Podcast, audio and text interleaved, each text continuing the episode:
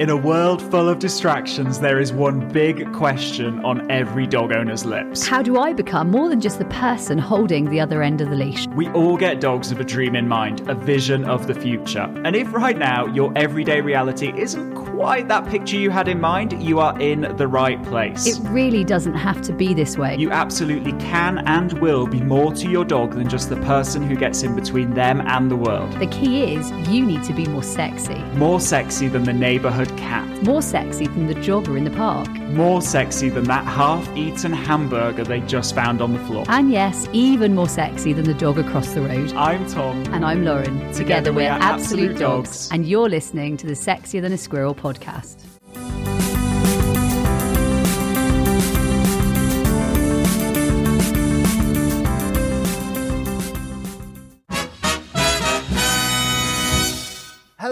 Welcome to the Sexier Than a Squirrel podcast, the podcast that teaches you how to become sexier than the environment to your dog. Now, we were chatting just this morning to some of our Training Academy members, and one of the biggest struggles, one of the constant questions, one of the questions that comes up again and again and again is, when I come in the house, my dogs go crazy, or when people come in my house, my dogs go crazy, or basically, my house is crazy on the entry of people. Absolutely. And so what we wanted to do is devote an entire episode to the podcast where we talk about actually what is some fundamental learning that nobody tells you to teach your dog that actually stops overexcitement when you come home. It stops lack of calmness when you're at home. It stops action prompting, pestering, and attention seeking. And let's be honest, in multi-dog households, some of the houses and some of the owners that we get to speak to, whether that's on a behaviour level, a day-to-day training level, whether they come here for a holiday, whatever level it is we see them at, actually, some of them it causes like multi-dog house fights, right? With dogs in the house. The other one would be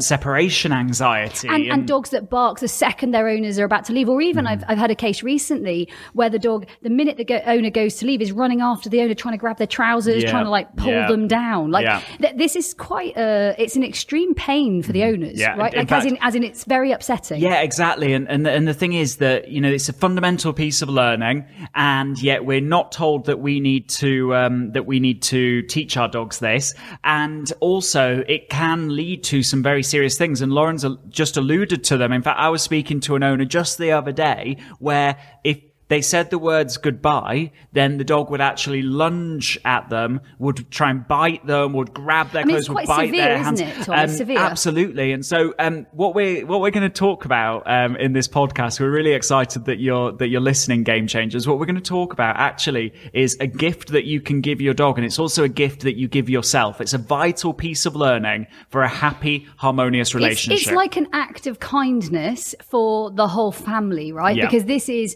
a family game changer. Absolutely. And before we dive into that, we probably need to kind of lay the foundation for it, like a key piece of information or learning, however you want to think about it. And that is that dogs have been selected. They've selected themselves sometimes, and sometimes they've been selected more artificially in the form of breeding different breeds over many, many generations to be very good at predicting, very good at figuring out when they need to be on the ball and ready to go, and actually when they need to switch off. And this is all fine when we actively teach our dogs when they need to be switched on, when they need to be switched off, and in turn, all of their behavior is aligned with what we want. But sometimes that's not the case. And the thing is that sometimes our dogs might predict that something exciting is going to happen when actually it isn't. And those times when that happens, those are the times when our dogs are behaving inappropriately. Those are the times when our dogs have thought that it was exciting time, and actually you're like, I want to sit down and watch TV and watch Coronation Street and have a glass of wine. Owners might call it things like the witching hour,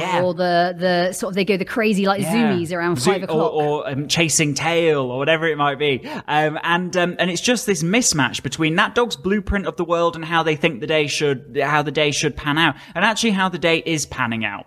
And the thing is, you try and speak to them and communicate with them and tell them what you want in those moments, and it literally feels like trying to fit a square peg into a round hole. Their whole demeanor, their whole energy, their whole body is predicting excitement, and you're like, it is calm time, let's do some yoga. I know we've explained it in the past as you'd desperately love them to be wearing their pajamas, and instead they've gone and put their disco pants on. They've got their jazzy got disco pants. There's like a disco ball on the ceiling. They're chasing light, you know. And they're all dressed up sometimes. We know where to go, right? Yeah, let's be honest. Absolutely. And it's just this mismatch. And so that mismatch comes from dogs. They are great predictors. And when there's a predictable sequence of events in place, well, they anticipate. And anticipation leads to an increase in arousal or excitement or energy, however you want to look at it. And the interesting thing is often people will say to us, you know, there's this witching hour or, you know, there's this certain time of day where they're absolutely crazy. It's nearly always in the evening. And it's nearly always in the evening when everybody is at home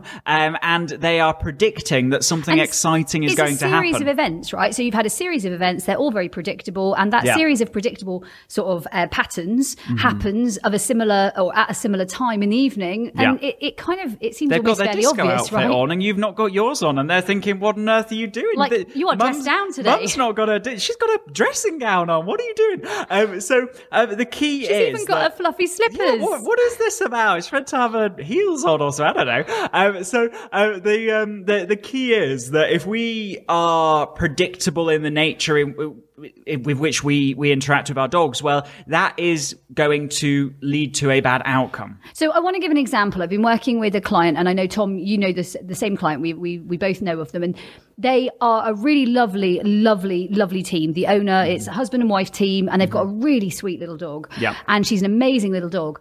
And yet, when she's left alone, every time she's left alone, when the owners leave the house, separation anxiety ensues, and she's screaming, she's barking. And yet, when they're in the house and everything's as it should be in her mind, everything's very lovely, and she has access to them all the time. And when they leave the house, suddenly they leave her alone, and the whole situation and picture changes. Now, on a practical day-to-day basis, this seems like it should be okay, and yet it really, really isn't. Yeah. But if we look at it a little bit deeper, we can kind of tease it apart, right? Absolutely. And that's because a vital lesson has not been taught to her. And that is that just because I am present in the house doesn't mean that you should have access to me. And the reason why that is because if we think about logic, we think about that predictable chain of events that dogs use to learn. Well, if our dogs understand or believe, or it's part of their blueprint, that if you're in the house, they should have access to you. Well, that means that your presence is important. And with dogs, important events lead to excitement. And on the flip side of that, it also means that your absence is important. Now, if we think about what separation anxiety is, well, separation anxiety is they've discovered that your absence is important, and whatever emotion is driving that, whether it's anxiety or frustration or an inability to disengage or whatever it might be, it's actually the core to that learning is their blueprint of the world is that absence is important, presence is important. And so what we're saying is that the biggest gift that you can give your dog, and we're going to talk practically about how this looks in just a second, is actually to teach them that just because I'm present in the house doesn't mean that you should have access to me. And I think it's important that we really make that super clear. Just because I'm present does not mean you should have full access to me. Like we can say that a few times, because I think sometimes my owners, they hear it, and yet it's hard to live it. And yet, Tom, we both live this with our dogs. Yeah. And I think that in the last 5-6 years, it's enhanced my household, and I know the same with your household, just so much. Like it's a really nice way to live with dogs. Absolutely. It's led to increased calmness. It has also led to a lack of coming home or leaving the house being an event, to the point where they keep their eyes closed. And for me, I think one of the biggest ones owning a multi-dog house was with, previous dogs, Poppy and Bella back in my early days. We would have dog aggression, like fight sort of situations, because you'd come in the house, one would be up against your legs, the other one would strut over, everything would be exciting, everyone would be going, "Hey, how are you doing? Nice to see you, woo!" type stuff. And you know what? There would be issues, and I don't see that I just don't see it these days, and it's such a different picture. Yeah. To where we were, I don't know, 10, 15 years ago, because we have such a different greeting picture, and we have such a different daily picture. Absolutely, and it's all underpinned by something that seems so insanely simple, and that is that our dogs now understand that just because we're in the house doesn't mean that they should have access to us. Now, signs that your dog might think that presence does mean access to you, well, they might occupy themselves with action prompting and attention seeking. You might find that it's quite difficult to inspire calmness with them because they're constantly predicting that because you're there, something important is about to happen. It might be that they're showing you that quite obviously in the form of separation anxiety. So maybe your neighbour's letting you know that when you're out of the house, actually they can hear your dogs, or maybe you've got some sort of monitor and you can tell they're disliking it, or even as simple as, I didn't see necessarily 10, 15 years ago separation anxiety as a dog who couldn't eat when I was now out of the house. Whereas now when I look at my dogs, I know that definitely I've observed in the last 5 years a couple of dogs who cannot eat when you're gone. Well, actually that's something we need to grow and inspire and develop and change, because actually that is an indicator for us of actually they're not that comfortable when we're away. 100%. And then so I suppose it's looking for subtlety, absolutely, right? And you know, even down to if your dog doesn't understand that your presence doesn't mean access, well, actually, you know, putting them in a crate or putting them in a pen or even just closing them into a room of the house, that is going to lead to quite a response where all of a sudden we're forcing something that is not part of their blueprint of the world. We're now forcing them to not have access to us, and that's likely to lead to barking, it's likely to lead to maybe scratching at the door, whatever it might be. And what's really interesting, or at least I think this is really interesting, that actually some dogs, they don't have separation anxiety. They're fine when the owner leaves the house, but if the owner is at home, they cannot be separated from them into a different room in the house. And that is purely because they think, well, if the owner is present, well, they've got to have access to them. Now, interestingly, I know that Tom, when you come into my house, and I know from myself when I go into Tom's house, the house remains pretty the same. Like, you'll come in, and I know, for example, Easy, my border collie, absolutely loves Tom. She thinks he is the best thing. So out of all of mine, she's probably the most likely to be a little changed. And at the same time, you've been in and out for the last few years, so it's just not an event. Like, we make it a non-event. Just because your guest is present in the house doesn't mean that your dog should have access to them either. So this really actually... It spills over into everything, right? It resolves so many struggles, and yet still it's not something that people talk about. So now that we've identified that actually, you know what, I want to teach my dog presence doesn't mean access. This sounds amazing. Oh, and just before we move on to that, actually, sometimes some dogs, you'll be present in the house and they will choose to go and sleep in a different room, or they will choose to go and, sleep away from you or leave you. That doesn't mean that they understand presence doesn't mean access, because as soon as you put a barrier between them and you, all of a sudden, they're not so keen on that. And that's because dogs they're super smart, and they're super aware that, hey, I know they're in the house and I can access them if I choose to, but actually I'm just going to chill over here for now. As soon as we put a barrier there, that's when we start to see that they've not quite learned what we thought they had learned. So how do we train and build and grow presence doesn't mean access? So first off, I mean, I walk into my home and I walk straight through our sort of dog area to go into the hallway. And straight away, whilst I acknowledge where everybody is and I have a look, I don't make any big deal. So I don't come in and make a big event. Hi guys, how you doing? Woo! Like, I don't come in and like party, fuss them all up. And I'll be honest, like 10, 15 years ago, I definitely would be like, oh, it's so nice to see you. And you know what, I would be like really sort of getting them excited. And actually what I've realized is it doesn't serve me very well, and it doesn't serve them very well, because I can walk in and out and they barely lift their heads and kind of like look up. I mean, I might get a little like, raise of the head. They're not really needing to do anything for me or me needing anything from them, other than if I say, hey guys, we're going to go training, or style, let's go, or I don't know, should we go for a wander, like going out for a walk. Like I'll interact if I want to, but at the same time I don't need to and I don't have to, and I can walk straight through. And we've got a definitely a multi-dog household, and we've definitely got a gated community. So we might have stair gates, we might have a puppy pen, we might have a stair gate across a hallway. I'll adapt it depending on what we're we're doing, and also whether we've got any guest dogs. And so for me, it's actually something that we do on a day-to-day basis. Yeah. Like we just adapt it. And it doesn't mean that when I come in, everything is a party. Like it's, I come in and I carry on doing my own thing. I might make a cup of tea, grab a glass of water, wash my hands, whatever. You know what, I'll do something else, but not immediately fuss the dogs. Absolutely. And then leading on from that, Lauren's alluded to something that's absolutely vital to really achieving this with your dog. And that is that we've got to give them opportunity for them not to have access to us.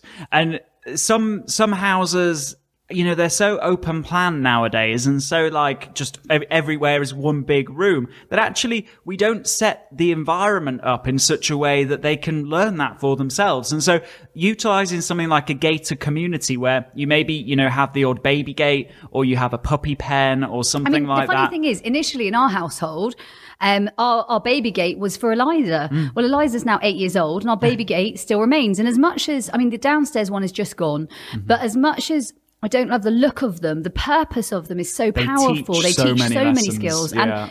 And the other thing I would say is that they allow you to manage multi-dog households in a really safe, sensible way. And equally, they allow you to teach sort of a tolerance, frustration, a patience sort of concept very early on. And it's just kind of everyday life. So I can walk through one room to the other, and my presence isn't, it's not all their party. It's not all about them, right? And that's so crucial. What we're talking about here is the dog's blueprint of the world being that your presence means they have access to you. And we're talking about how actually the world isn't like that. But the world isn't like that if we give them plenty of opportunity to learn that the world is not like that, right? And so what we're saying is that actually, you know, utilizing your environment, maybe changing your environment a little bit, maybe setting up opportunities for training for the sake of training this solely is going to be really, really powerful, and a big gift that you can give your dog. And it is a huge gift, because I would say that my dogs are happier now than they ever were. They're calmer now than they ever were. They're absolutely the easiest dogs I've ever lived with. And I've had dogs all my life. I've had dogs since I was, I grew up, my first dog was a red setter. My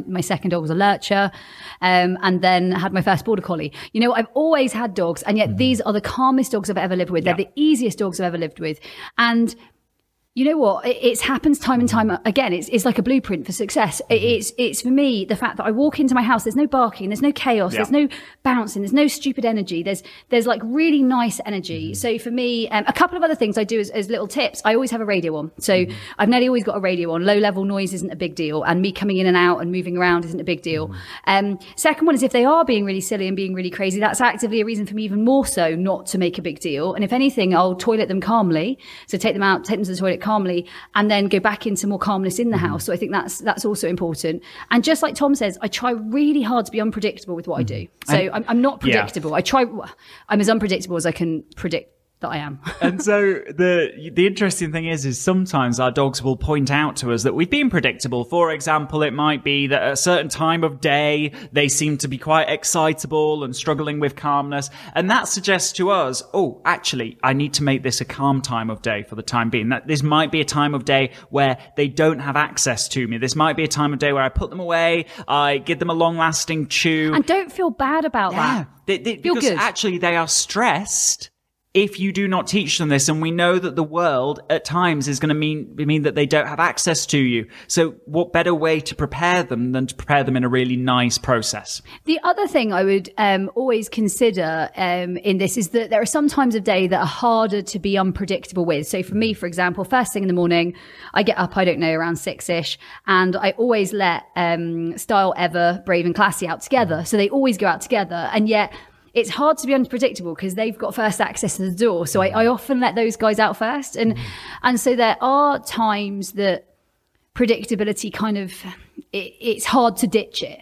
But where you possibly can ditch it, and even in a sense there, the way I will ditch it is I might let Style and Ever out, and then I might call them in, and then I might let Classy and Brave out. So I'll adapt it in some way. Or sometimes I'll go out and I don't know, I'll check the fields and check there's nothing going on, and then I'll let them out. So I will try and adapt stuff if I can, if it's possible, and try where possible to ditch routines. And it might be, for example, that you go and greet your dog on a morning, and you walked out. down into their area, whatever area that they were in, or walk through, however your setup is. You take them out to the toilet, and then they come back into the house, and they immediately get some kind of long-lasting chew, calming activity, and you go somewhere else and they don't have access to you. So you start the day without access, and that is a really powerful lesson as well. I just thought of something that was interesting. I was away at the weekend, and we were staying in a hotel, and we had three of our dogs with us.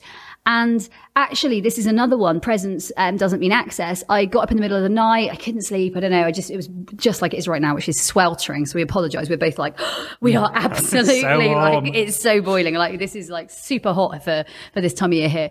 And I was literally around, but I didn't need any dogs with me, and I didn't need, and yet they're in the hotel room with me, and yet I didn't need their presence, if that made sense. And I wasn't accessible. I was literally up.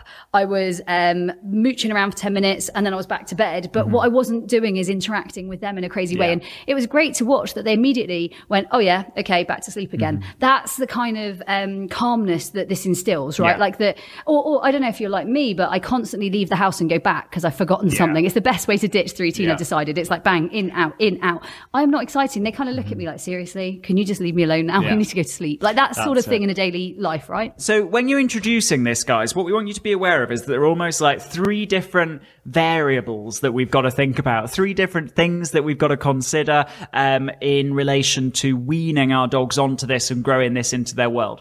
And that is, first of all, distance from us. So the further away from us that they are when we're present, the harder that's going to be. So start close. Second is, think duration. The shorter time that they don't have access to us, the easier it's going to be. So start short and grow it. And then thirdly is visual barrier. Dogs, if they can see us, it's probably going to be easier for them. So start with situations in which they can see you. Maybe it's that you have a little crate next to you and you're working away on your laptop, and they spend a short amount of time in there with visual access very close to you. And then you build that up over time to the point where maybe they can be in a different room in the house and they're totally fine with it. But it starts actually at, first of all, discovering and them discovering that just because you're present doesn't mean that they should have access to you.